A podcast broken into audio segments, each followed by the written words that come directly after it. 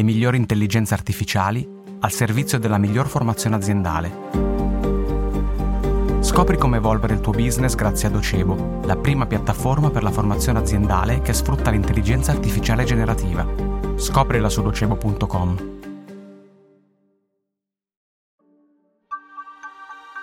«25 settembre 1983, Mosca, Unione Sovietica. È domenica e il tenente colonnello Stanislav Petrov si gode riposo in famiglia. Squilla il telefono, risponde. Le linee del suo volto si irrigidiscono. Dice soltanto va bene, arrivo. Poi si rivolge alla moglie, un collega è malato, tocca sostituirlo per il turno notturno. Quindi si infila l'uniforme, da un bacio ai due figli e non può sapere che quella stessa notte farà una scelta che salverà le loro vite e forse quelle di tutti gli abitanti del pianeta Terra. Petrov lavora in un bunker a un centinaio di chilometri dalla città. Il suo è un compito delicatissimo, non staccare gli occhi dagli schermi collegati ad OCO, un sistema di satelliti che ha la funzione di segnalare un eventuale lancio di testate nucleari dagli Stati Uniti. Siamo all'inizio degli anni Ottanta. La facciata dell'Unione Sovietica ha iniziato a mostrare le prime crepe. Il nuovo presidente americano Ronald Reagan se n'è accorto e ha alzato sempre più l'asticella delle provocazioni. La guerra fredda rischia di trasformarsi in guerra totale. Visto da vicino, da dentro quel bunker, il lavoro di Petrov e dei suoi colleghi è estremamente noioso. Per fortuna non succede mai niente, fino a quel giorno di settembre. A mezzanotte e 14 minuti sugli schermi si materializza il terrore. Il sistema satellitare ha rilevato un missile partito da una base americana e diretto in territorio sovietico. Il protocollo parla chiaro, bisogna avvisare il Cremlino e farlo in fretta.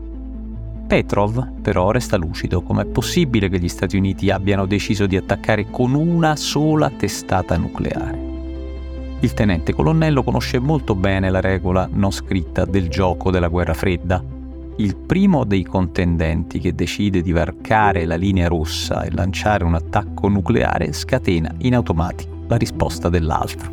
È la strategia della mutua distruzione assicurata. Un gioco che avrebbe avuto come conseguenza l'annientamento sia dell'attaccato che dell'attaccante, in ultima analisi di tutto il mondo. Dunque, perché far partire questo attacco con una sola testata? Non è una scelta razionale. Stanislav Petrov, con gli occhi fissi sullo schermo, decide che si tratta di un errore del sistema di monitoraggio e si prende la responsabilità di non fare nulla. Pochi minuti dopo, all'interno del bunker, gli schermi segnalano un altro allarme. Questa volta i puntini sono quattro. Le potenziali testate nucleari in viaggio dagli Stati Uniti all'Unione Sovietica sono diventate cinque ancora troppo poche, valuta Petrov, e decide di comunicare ai piani alti un errore del sistema. Non resta che attendere per dei lunghissimi, interminabili minuti. Non succede niente. Le macchine hanno sbagliato. Hanno confuso un fenomeno atmosferico con un attacco. La decisione di un singolo umano ha salvato l'umanità.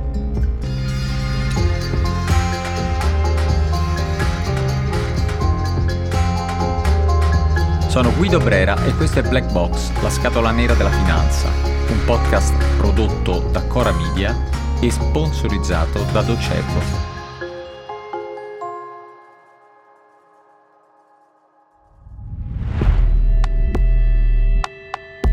MAD, Mutual Assured Destruction, mutua distruzione assicurata una strategia che ha retto gli equilibri del pianeta per quattro decenni, dalla fine della Seconda Guerra Mondiale alla caduta del muro di Berlino, ma che in qualche modo vale ancora oggi in un mondo in cui sono stoccate circa 13.000 testate nucleari. Il padre di questa dottrina pare essere John von Neumann, l'ideatore della teoria dei giochi. La stessa mente che ha architettato il primo computer moderno, uno degli scienziati che contribuì a sviluppare la bomba atomica. Secondo molti, è stato l'essere umano più intelligente del Novecento. Altri l'hanno definito il genio del male, aveva un sogno. Creare una macchina capace di imitare i meccanismi della vita, un'intelligenza che possa spingersi oltre l'umano. Von Neumann nasce con il nome di Janos Neumann nel 1903 a Budapest in una ricca famiglia di banchieri. Si rivela subito un bambino prodigio, a 10 anni padroneggia sei lingue, ma la lingua che più lo affascina è la matematica, quella in cui è scritto il libro della natura. Il giovane Janos vuole carpirne i segreti, coglierne l'essenza più profonda.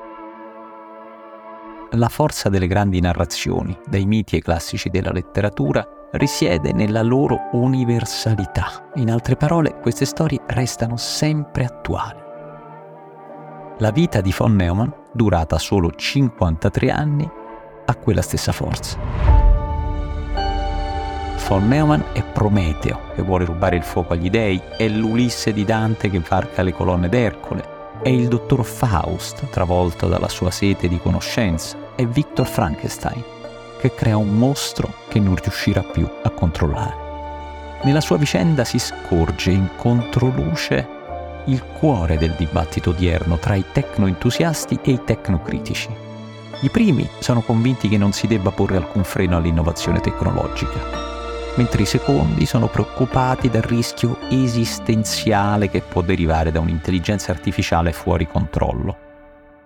A 22 anni Neumann si laurea in ingegneria chimica.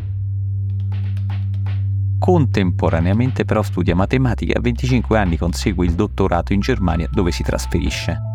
Ora si fa chiamare Johann e si dedica a complessi problemi astratti, alla matematica quantistica, all'elaborazione della teoria dei giochi che vede la luce in una pubblicazione del 1928.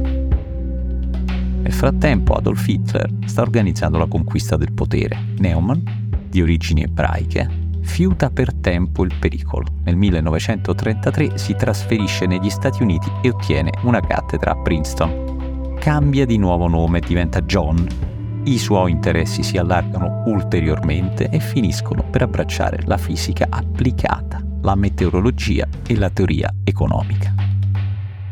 Una decina di anni dopo, John von Neumann viene scortato fino in New Mexico, in un luogo che non compare su nessuna mappa. Quel luogo ha l'aspetto di una piccola cittadina, e in realtà si trovano lì i laboratori del progetto Manhattan. Qui protette dal più assoluto riservo, sono riunite le migliori menti d'America e non solo. Giganti della scienza come Oppenheimer, Fermi, Feynman hanno un preciso compito, costruire la bomba atomica prima della Germania nazista che si vocifera ha già dei piani avanzati. In quei laboratori John diventa celebre per le sue mostruose capacità di calcolo a mente e per le sue barzellette provocatorie. Passa molto tempo di fronte ad alcune macchine gigantesche come ipnotizzato. Sono dei calcolatori, servono per le intricate operazioni relative alle reazioni nucleari.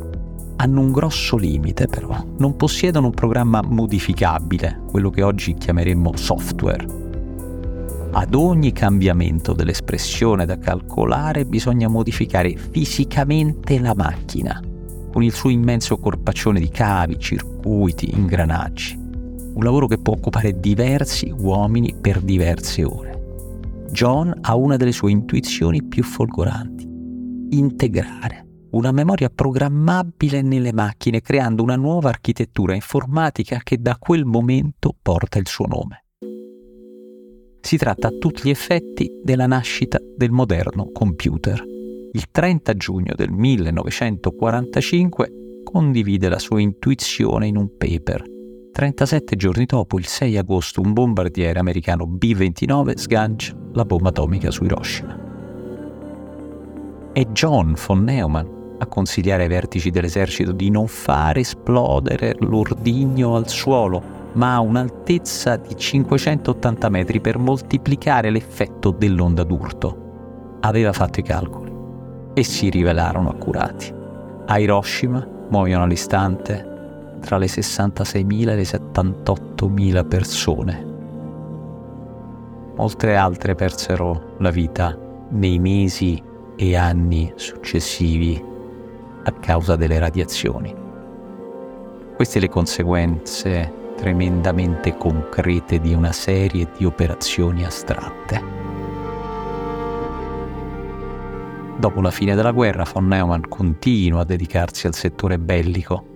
Le nuove sfide riguardano la creazione della bomba termonucleare e dei missili balistici intercontinentali. Il nuovo nemico è l'Unione Sovietica. John diventa membro della Commissione per l'energia atomica e consigliere della CIA, ma si concentra anche su una nuova ossessione, il concetto di automa autoreplicante, una macchina in grado di creare una copia perfetta di se stessa, utilizzando soltanto una serie di istruzioni e le materie prime disponibili nel suo ambiente. In breve, quello che fa ogni essere vivente.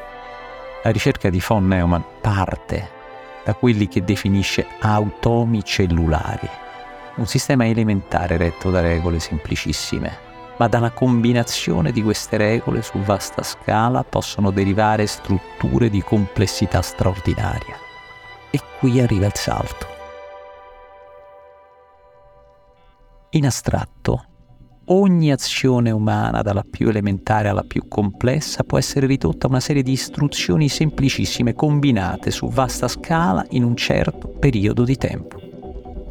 Dunque ogni azione umana può essere riprodotta da una macchina adeguatamente addestrata e sufficientemente potente. È il seme dell'intelligenza artificiale. John von Neumann l'ha gettato prima di morire per un cancro, forse causato dall'esposizione alle radiazioni durante i test nucleari. Teoria e pratica, giochi e guerre, calcoli e vite, istruzioni e responsabilità. Facciamo anche noi un gioco di astrazione. Torniamo al 1983 in quel bunker, non lontano da Mosca. Immaginiamo che di fronte agli schermi del sistema satellitare non ci sia Petrov, ma il suo collega che si è preso una medicina ed è andato al lavoro. Immaginiamo che questo collega sia un rigido osservante dei protocolli, delle istruzioni, delle procedure. Che cosa sarebbe successo? Ma spingiamoci ancora oltre. Immaginiamo che non ci sia nessun umano di fronte agli schermi, immaginiamo che tutti i segnali siano elaborati e trasmessi da macchine, macchine che dialogano con altre macchine che a loro volta fanno delle scelte sulla base di istruzioni predefinite, di algoritmi decisionali, scelte come quelle di scatenare un contrattacco nucleare. Che cosa succederebbe? La risposta a queste domande è uno dei campi su cui si gioca il nostro presente e l'immediato futuro ed è un gioco tutt'altro che astratto.